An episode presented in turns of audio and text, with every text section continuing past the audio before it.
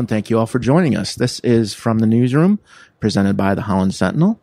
I'm Brian Vernells, Digital Director at the Sentinel, and today I'm joined by Sarah Heth. Hello. Sarah is our Assistant Features Editor. Uh, and we call it From the Newsroom, but we're actually from the Tulip Time office, which is two doors down and around the corner from us. And we're joined by Executive Director Gwen Auwerda. Did I Hello? pronounce that correct? Yes, you got it correct. I was stressing the entire weekend on how to pronounce. And uh, Communications Director Simone Withers. Yes, that's right. Thank you uh, for joining us. Um, obviously, this year is a huge year. It's the 90th anniversary of Tulip Time Festival.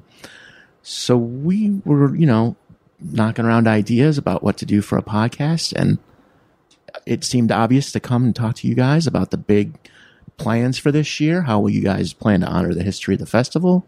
Things people can look forward to, new things you're trying out.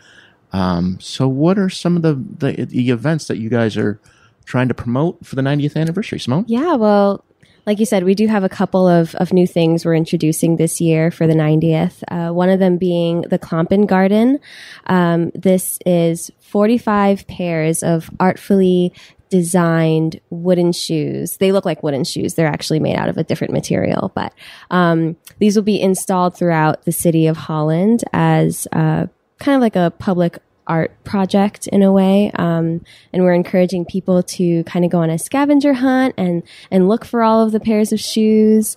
Uh, so that's really exciting to have gotten the community involved. We have a lot of local artists that have designed the shoes and um, local businesses that have also kind of put their own spin on a pair of Klompens. So that's quite exciting. hmm We also have um, the Dutch Culinary Series, which is also a new offering this year. We've always wanted to do some sort of Dutch uh, culinary experience, and we've offered a few events in the past. But this year we have four events. Now we can officially call it a culinary series.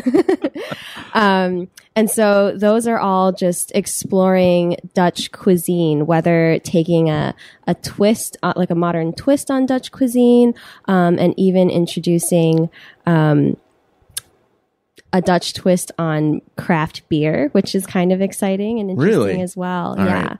So That piqued my interest now. yeah. Okay. So Beer Klomp um, is one of the first events that we. Well, it's the last of one of the last events actually um, in the festival. But Beer Klomp is like a mini beer festival, and we're including uh, local breweries, distilleries, wineries, and cideries. I don't know if cidery is a word, um, but they're all invited to kind of come and share some of their wares, and some of the breweries are going to be making special tulip time beers. Um, so that's very exciting.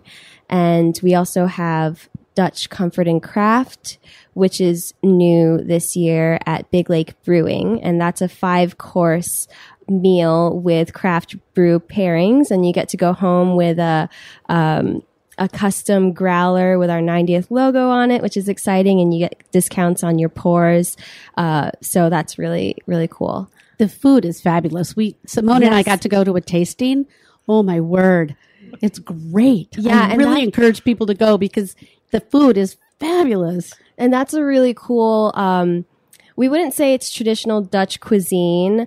Uh, the chef at Big Lake is a really awesome guy, very experimental. You can tell when you talk to him, he's very passionate about food and events like this where they make a really special menu. Um, and they do take elements of Dutch cuisine and kind of mix it into something completely new.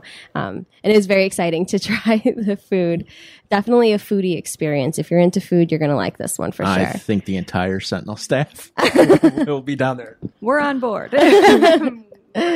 That's great. Yeah. And we also, we have two more events, Boatwerks, uh, Twist on Tradition, which we've offered in the past to our group tours, but now we're opening it up to the public.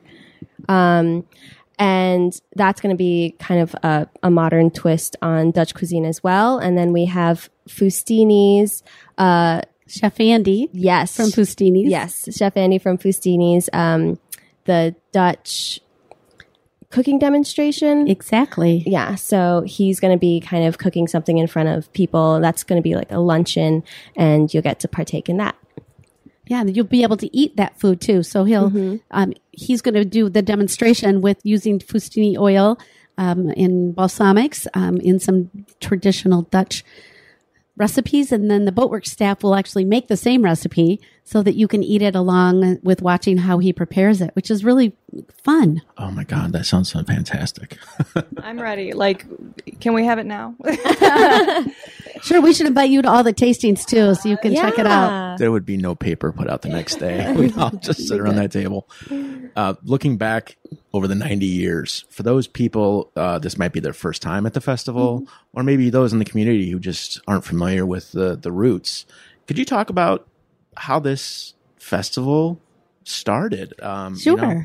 It started in 1927 or 28 with an idea from Lida Rogers. She was a biology teacher at Holland High School, and she noticed that a lot of the children in her classroom were of Dutch heritage, Dutch descent. And she said, Well, how can we learn about the Netherlands and we're a community named after Holland. So how do we, you know, bring those two together? So she had an idea to plant 100,000 tulips. It took her two years to get to the point of pitching the idea to the city council and the women's literary club before somebody said, okay, let's do it and see what happens.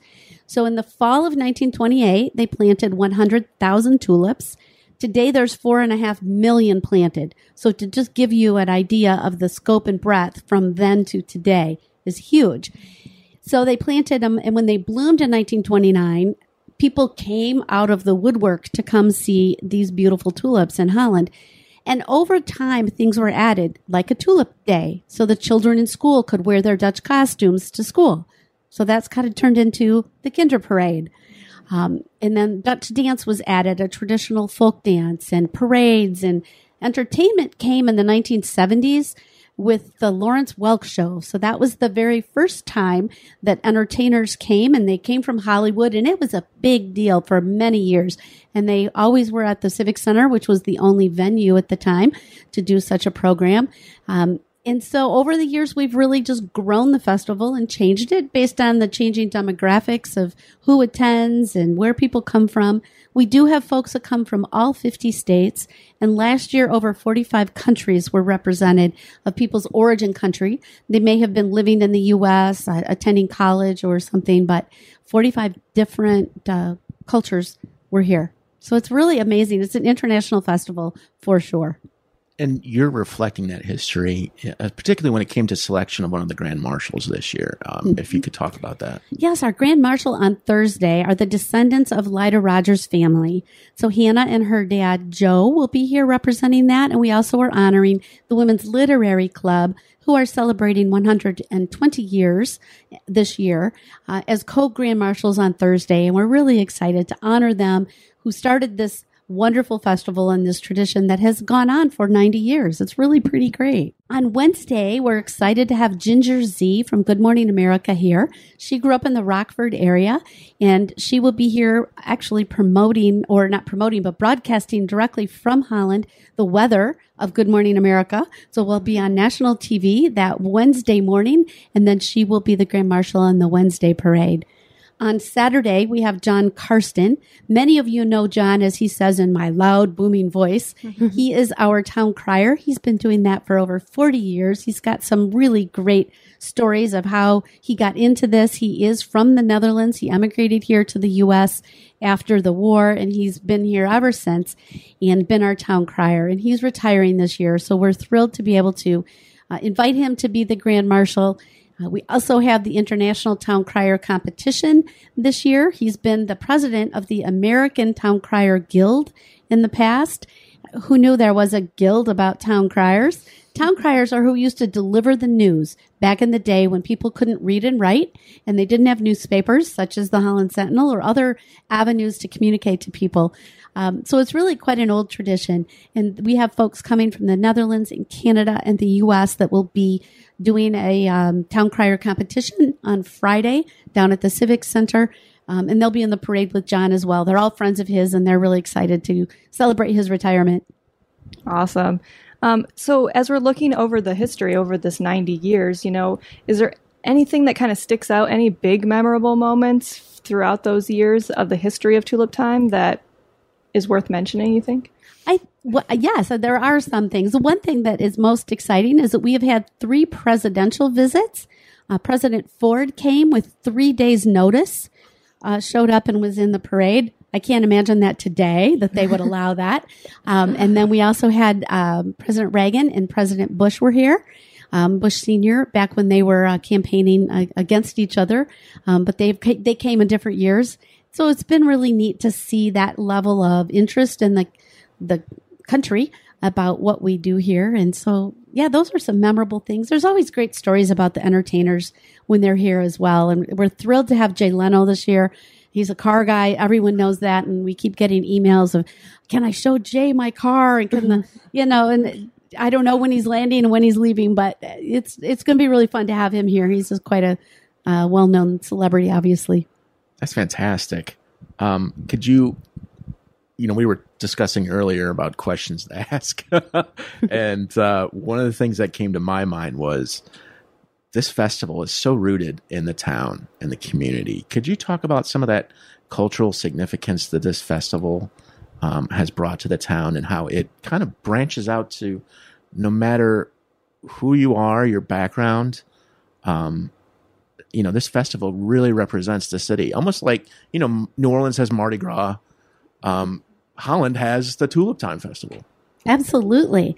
So I think that festival obviously started because of our Dutch history, but we know that our community today is not 100% Dutch. It's very diverse, and we appreciate that. We acknowledge that it's not all Dutch, and we look for participation from many folks in many different cultures to participate. If you look at the kids involved in the Dutch dance program at the high school level, or actually all three of our programs, they're not all Dutch folk. I mean, they're from many different ethnicities. And so we just, we ask people to be, you know, participate in this tradition in this community, but you don't have to be Dutch to do so.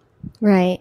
And, um, that kind of pegs onto something new that we're doing this year with the Join the Dance Fund.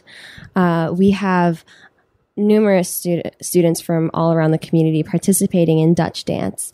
And, you know, a, a good percentage of them, um, it's not really realistic for them to spend $300 on authentic Dutch costume. And Tulip Time, we do really try to be as authentic as possible. Um, and these costumes, especially now, they're becoming more rare to create.